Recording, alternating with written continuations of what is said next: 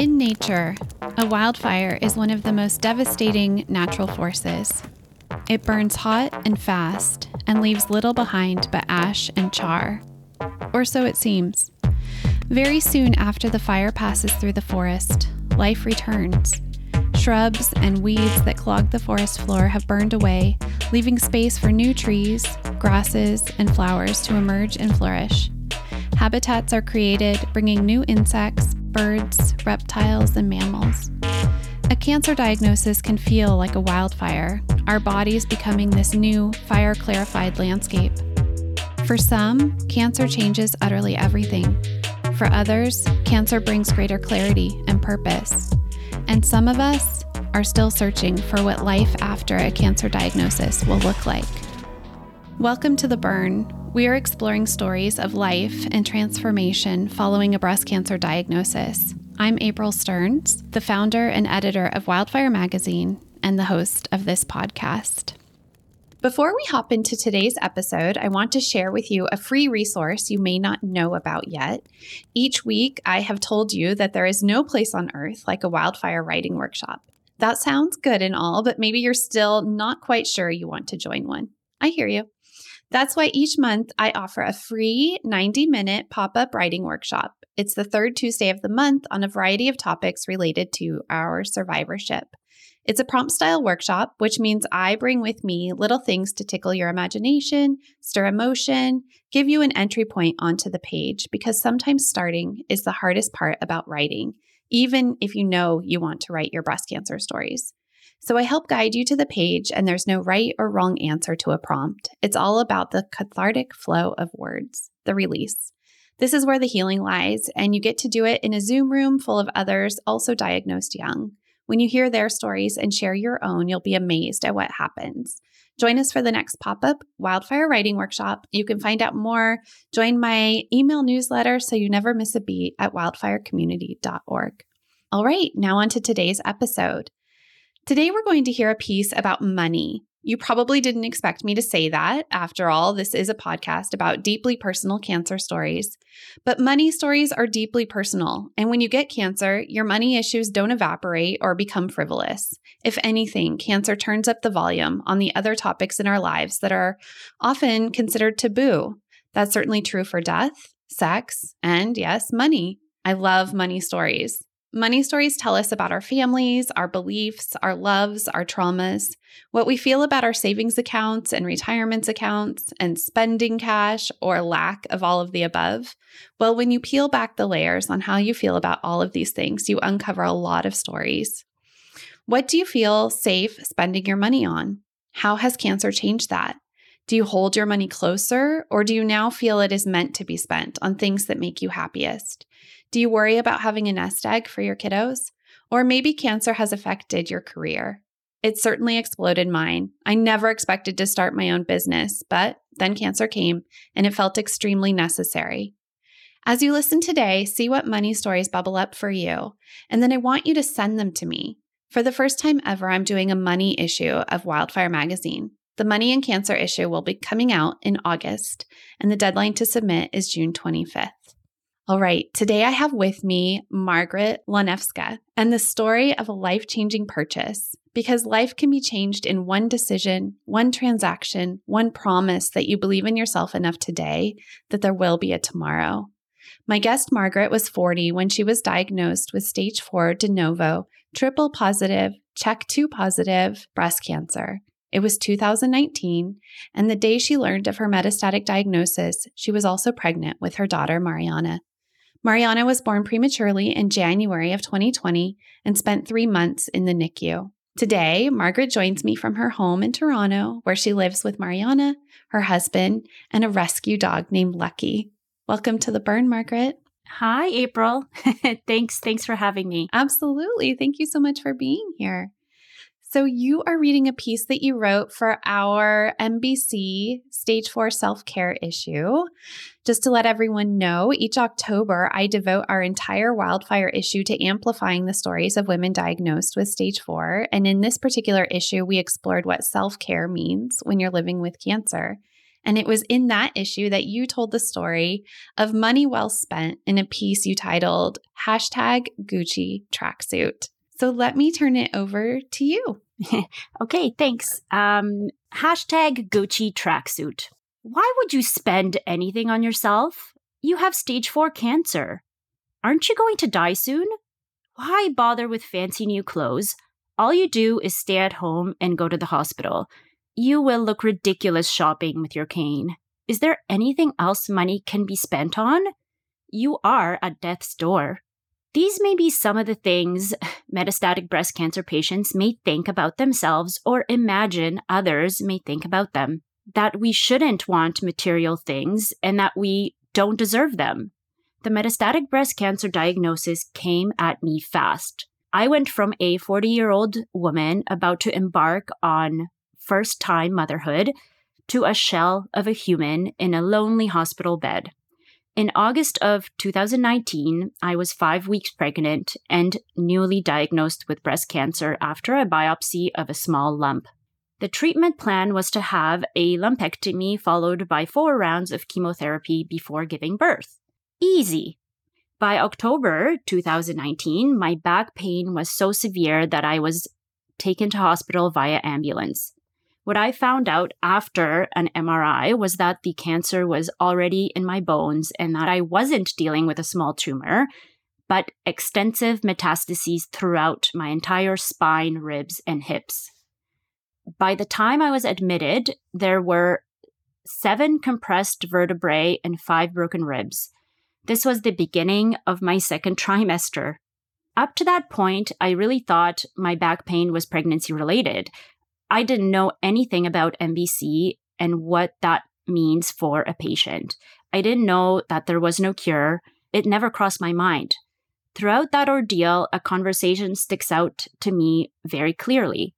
I was laying in the emergency room after finding out about the spinal lesions. My very busy medical oncologist came down to the emergency department after her long day just to talk to me. This already made it so much more serious. She explained to me that the difference between how MBC is treated. She really put the emphasis on the word palliative. Since there is no cure, anything that is done is with palliative and not curative intent.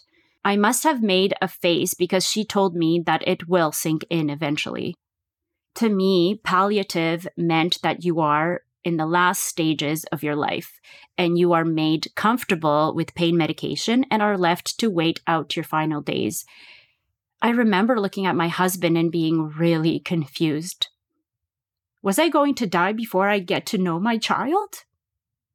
My experience to that point had been only with early stage breast cancers. And once patients go through the grueling gauntlet of treatment, they come out on the other side having won a battle. I am almost a year into my diagnosis, and now I know those initial views of palliative treatment were wrong. My oncologist was trying to tell me that there is no cure and therefore the treatment may not be as aggressive. I don't need to go through a double mastectomy. I don't get a new pair of boobs. I will get treated with what is available and I will be monitored closely for further progression of the disease. And yes, I will most likely die of complications related to this disease. But like a person with a chronic illness, I don't know when that will be, and I will be doing everything to make sure that it is in the hopeful distant future. Almost a year in, and I finally feel more like myself. I'm starting to see friends. Thanks to the pandemic, that has been difficult. I finally feel well and confident enough to take care of Mariana, my sweet daughter. She had a rough start to her life by being born three months early and spending her first few months in the NICU, not to mention going through chemo with me. I have come to terms with my frequent trips to medical daycare where I get treatment. My hair is growing back and I love all my wig options. This brings me to the question what can an MBC patient want? What can they hope for? Recently, I was able to do something that really made me feel normal and yet exceptional in terms of self care, this is what anyone really wants to experience. Do normal things, do fun things, and have adventures. I am not an irrational person. I know that this may not be every person's idea of self care. But my silly dream for years has always been to rock a fancy designer tracksuit. It was always a funny idea, but I did imagine going into a luxury store and having a friendly staff member wait on me and bring me one of each style. I would then walk out with my bags full of my newly purchased gear, smiling from ear to ear. Think Julia Roberts in Pretty Woman. I jokingly mentioned these wishes to my friends and husband, and we would laugh about it. Just how crazy it would be to spend the money on that instead of something you really need. Well, just like that, the cancer diagnosis took those kinds of fun ideas away, at least momentarily. But in that dark time, I knew that I had a crew of folks thinking of me, supporting me, and checking in on me. Thanks to a very generous gift from a big group of my friends, I was given the funds to get myself that dream tracksuit. The best part? They presented me the gift over a Zoom call. I saw so many little screens of love. One of my friends even drew a cartoon depiction of me in my future suit. Why a tracksuit? Well, why not a tracksuit? It's versatile, comfortable, and frankly, it's baller AF. I had the shopping experience I always dreamt about. I got to go to the Gucci store and pick out a sweet tracksuit with the help of a knowledgeable salesman. I joked that I can never shop anywhere else again. Why do I ever need new clothes now? I have all the perfectly stitched matching pants and zip up sweater combo I will ever want. The perfect dark blue color with the iconic GG pattern in white and the distinct white and red stripes down the side of the arms and legs. Not very many people can say that whenever they need a hug from their friends, they can just grab a sweater and squeeze. I am here to say that I am still here. I still can have silly wishes and dreams, and it's not selfish. It's self care. Life should be more than waiting on your next appointment and procedure. MBC patients are still deserving of material things and to be treated to shopping experiences. I wish everyone could get their own version of a designer tracksuit. Now I just need those Gucci sneakers. Mm. I I wish everyone could see me. I just have been grinning ear to ear listening to you, Margaret. Thank you so much for your story. thanks. Thanks. Yeah. Yes, it was uh, you know, it was a great experience to to write it, to put it down, um, to put it down on paper, um, and just kind of express my feelings about that tracksuit and that experience and just how that links to feeling normal right. and and having dreams. Exactly, exactly, and you did it so well. So let's take a quick break here, and we'll um, hear from a testimonial, and then I have lots of questions for you, and we'll get into all of this. Hi, my name is Julie Stonefelt, and I was diagnosed with breast cancer at 35 in 2015 in Edmonds, Washington. I shared my story in Wildfire Magazine and the Burn podcast in 2022. They were powerfully healing experiences for me. Before finding wildfire, I was struggling with making sense of all the complex feelings that come with survivorship. Now I have found the courage to tell my story without shame or guilt. I've come to understand that while my story is my own, my experiences as a young survivor are not unique, and that has helped me feel far less alone. So, thank you, April, and the whole wildfire community for creating this place for the women too young for breast cancer. Thank you so much for the love, Julie. And hey, those of you listening, I would love to hear your testimonials too. Please send me your voice recordings to editor at wildfirecommunity.org. Would love to hear how wildfire is impacting you and your survivorship. All right, back to my guest, Margaret. Thank you again for your powerful writing and um, for telling a money story. I don't know if you agree with this, but I don't think we have enough money stories out there, especially at the intersection of money and illness.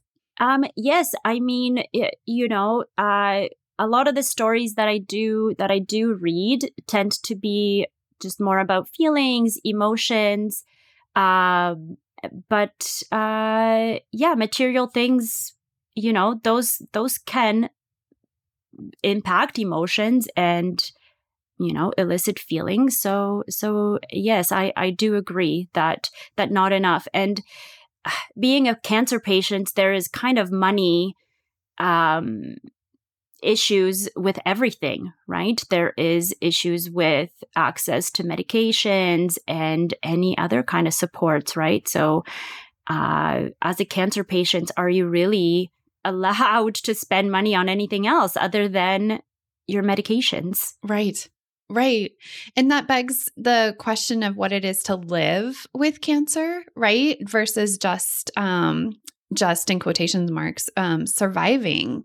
And I think it is about honoring yourself and finding the places that you can still experience joy and you're allowed to feel joy and it's safe for you to feel joy. Um so, right prior to us recording, um, I got an email from you, and you said that you had just come back from Hawaii, which obviously is another expense right? Uh, you know a trip is is spending money on yourself. Tell us how was the trip? And and yeah today's feelings about spending money on yourself.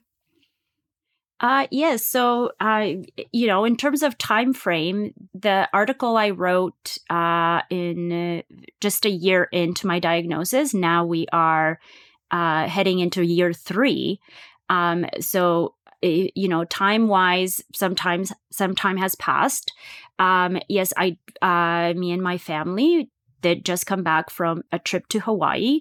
Uh, for us, it's a little bit further than you. Yes. Uh, it's a it's it's quite a trek to get to Hawaii.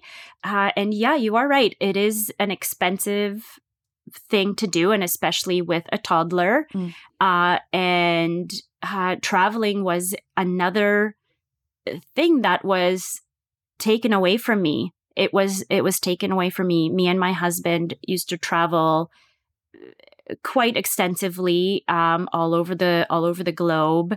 You know, I have been to Hawaii before, but this time it just felt so different, and especially after the pandemic, when it was just not just the cancer keeping us away, but it was the world basically was keeping us from traveling as well. Mm-hmm yeah, so it's just another little thing. And, you know, I remember at the beginning of the pandemic when we would, you know, loosely make plans to go places and then we would have to cancel them. And it was just, uh, you know, another month and another month. And all I could think in my head is, am I going to be alive mm-hmm. in another month? Is something going to happen with this cancer that's going to totally change? And we absolutely have to cancel again or we just won't make it or or we we can't go or something happens to Mariana and we can't go.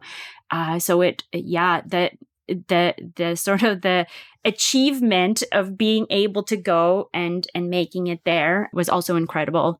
The other thing that happened was that actually uh, we were able to meet up with uh, with my husband's mom or my mm. mother-in-law or grandma uh, and that was the first time that uh, mariana and grandma got to meet in person because grandma does not live in uh, in canada does not live in toronto. She lives in the united states.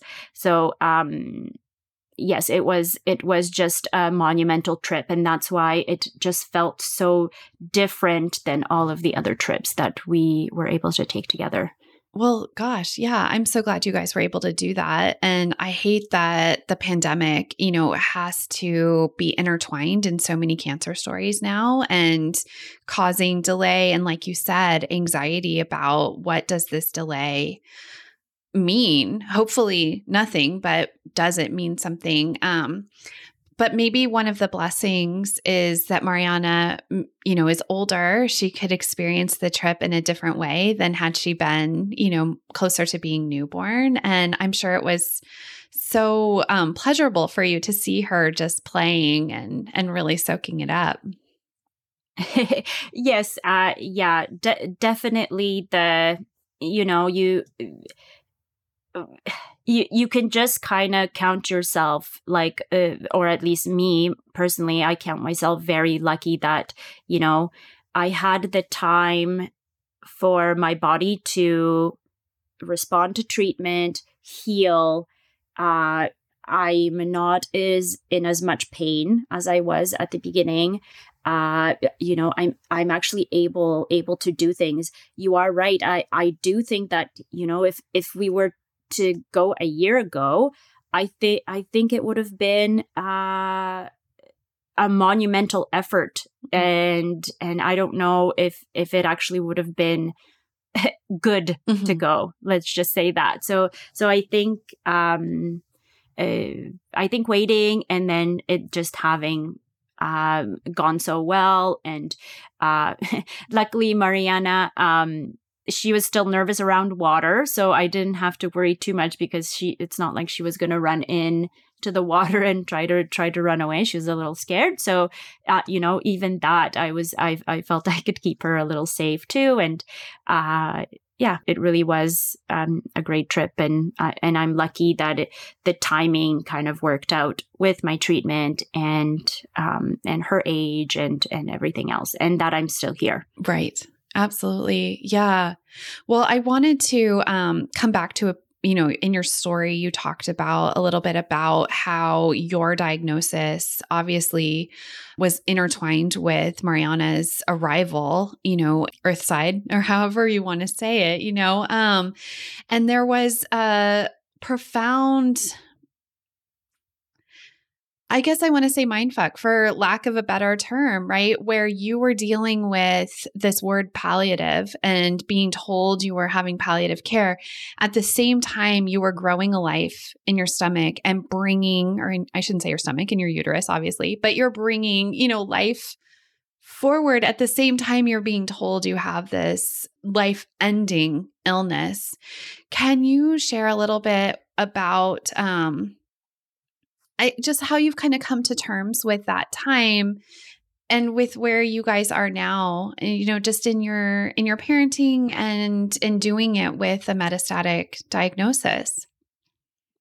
Um yeah i you know i do i i do like to swear and i do like that word uh i'm glad. you know uh, mind fuck it's not it's not the first time that i that i heard it. It's not the first time that i said it. It it was really uh it, it, it really was a confusing time um just just kind of to to to you know to wrap your head around it it was a very difficult time because at the time i i was just doubting like mm-hmm. i i was doubting if, if i should if i should go go through with the pregnancy is that going to affect my life. Um, I I've wanted a child for so long. Um, and uh, just that it came with this like additional struggle it just seemed so unfair to me and then when you are told terminal um there's no cure you're told all these things and then like is it is it fair to to bring a child into a world where you know you don't know if the parent is is going to be around. Yeah. And um it, it, yeah it it is something that i i actually still struggle with right? Because even though mariana is here and she is she's great and she uh she's full of life and uh i i'm so glad that i'm that I'm here and my treatment is working. But in that moment, you know, you you, you kind of doubt like, you know, I I had those thoughts. Mm-hmm. I I did have those thoughts about like, do I put my life first? Do I put her life first? Who can help me make these decisions? There there is no one that can make those decisions. Yeah. Um decisions for you uh, and uh, you know even with a, even with a partner they can't make that decision for you because it's your body. Right. Um, but i do i i do believe that it ended up that her like being alive and and being inside me it did actually save me in a way mm. uh, and there you know there there may or may not be scientific proof to this but i i am a scientist at heart by the way uh, but uh you know my uh uh, like my white white blood cells were always really really high because while you're pregnant your immune system is really working hard um, and uh, it's it's keeping you safe. So so you know, I I never draw. I never had neutropenia. I never I never had that. Uh, there is only like one specific uh, type of chemo cocktail that they can give you during pregnancy, um, which happens to be actually quite aggressive, mm. um, which means that my cancer got attacked by the most aggressive chemo. And this was solely because I was still pregnant. So they wouldn't have given me that chemo if I wasn't pregnant. They would have just started me on the targeted therapy and gone from there. So I do actually think that it was almost like a, like a symbiosis where um yes the the cancer was there but because Mariana was there and and doing her best to like live that she also protected me in in in like a true scientific way. Yeah. By oh. by having my body be pregnant. Yeah I love this. I love this so much. And I'm so glad I asked you this question because I'm not sure that I've ever really heard this, um, your answer before to this question. And it's such an interesting perspective. And I agree with you. Everything makes total sense. And it's just, it kind of goes back to this feeling of, you know, is a decision frivolous if it helps me to live you know and you have um you know found this this proof of of mariana's existence bolstering your own health. But i also could see if we could draw that line to you know the travels um you know spending money on a tracksuit like all of these things maybe on the outside look like decisions that like you said in your piece oh you can't you can't choose these things if you have mbc you have to just choose you know you. There's this one path and I love your story and your answers, and everything is just showing it's very individual. And you're the one who's going to live with these decisions, right? So you have to make the ones that feel best to you. No one can tell you, like you said, what's the right choice. So, before we run out of time, I do want to ask you about the work you're doing with Rethink. I know that you are um, very active with Rethink Breast Cancer there in Toronto. Will you tell us a little bit about what you're doing and side question, sub question, any tips you have for for allies, um, people who want to support and help the cause of of stage four breast cancer? Uh, yes. Okay. Yes. Uh, yeah. Thank you so much for asking about that. Um, I am a, a member on the patient MBC advisory board, uh, but I do I do think we're more than just advisors. We end up doing a lot of uh, interesting kind of side projects as a group for Rethink. Uh, and one of the uh, one of the exciting things that we're working on now is um, we just completed a position paper um, that uh, will voice uh, or, or will express the voices of MBC patients wanting to be included in a lot more clinical trials and research. I don't know if many people know this, but uh, whenever whenever any kind of cancer research is done, um, actually stage four patients are excluded in it because they are assumed that they are uh, not well enough to complete the study, um, or that they are going to skew the results in a in a way that um, that you that that maybe the research the researchers don't want to deal with. Uh, but uh, our position is that um, having MBC patients represented in your studies um, will actually be beneficial to MBC patients. MBC patients are the ones that mostly need the research to be done uh, right uh, it's it's not the same for early stage where you're in remission and you know uh, you you don't have to deal with with some of the some of the like lingering treatment effects because you know MBC patients are in treatment forever. But yeah, so this is one important uh, sort of thing that we're working on. We're trying to kind of change the mindset um, of researchers to include us in research. And I'm not just talking about clinical trials about drugs or treatments, but more about the psychosocial uh, supports that that we may need, which is you know effects of having a nurse navigator in uh, in a clinic or or even the effects of exercise on your well-being right? Those are not uh, pharmaceutical interventions but they should be studied in mbc patients.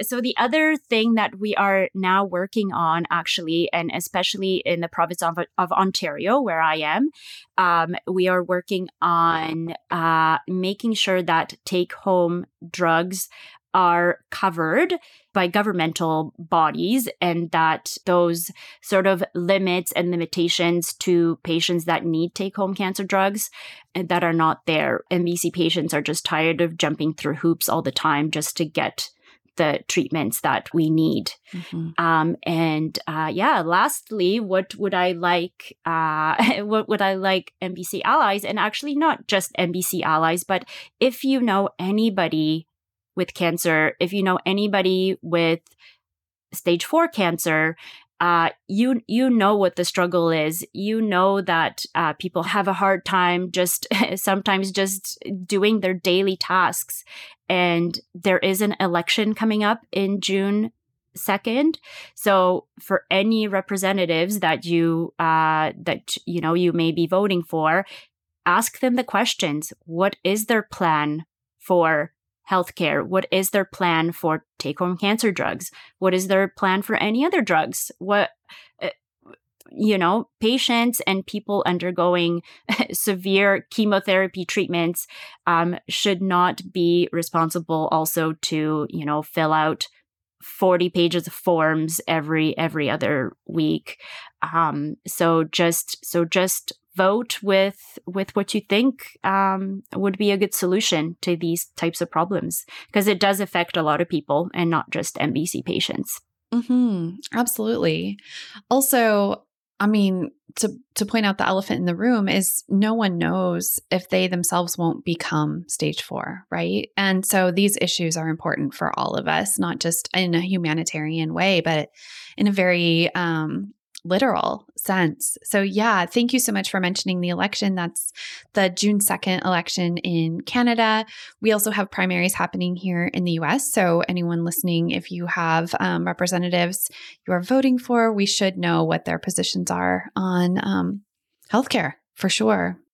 Well, Margaret, thank you so very much. Where can people find you or learn more about you online? I am on Instagram under uh, MBC in Toronto. Uh, and uh, yeah, you can you can find some of my happy and angry musings on there about uh, about having cancer and also just living with cancer. And maybe you'll get to see my Gucci tracksuit. I was hoping you would say that. Yeah, so you guys, you can read um, Margaret's piece. Her hashtag Gucci tracksuit uh, story was in the October November 2020 issue of Wildfire, which you can find in the archives.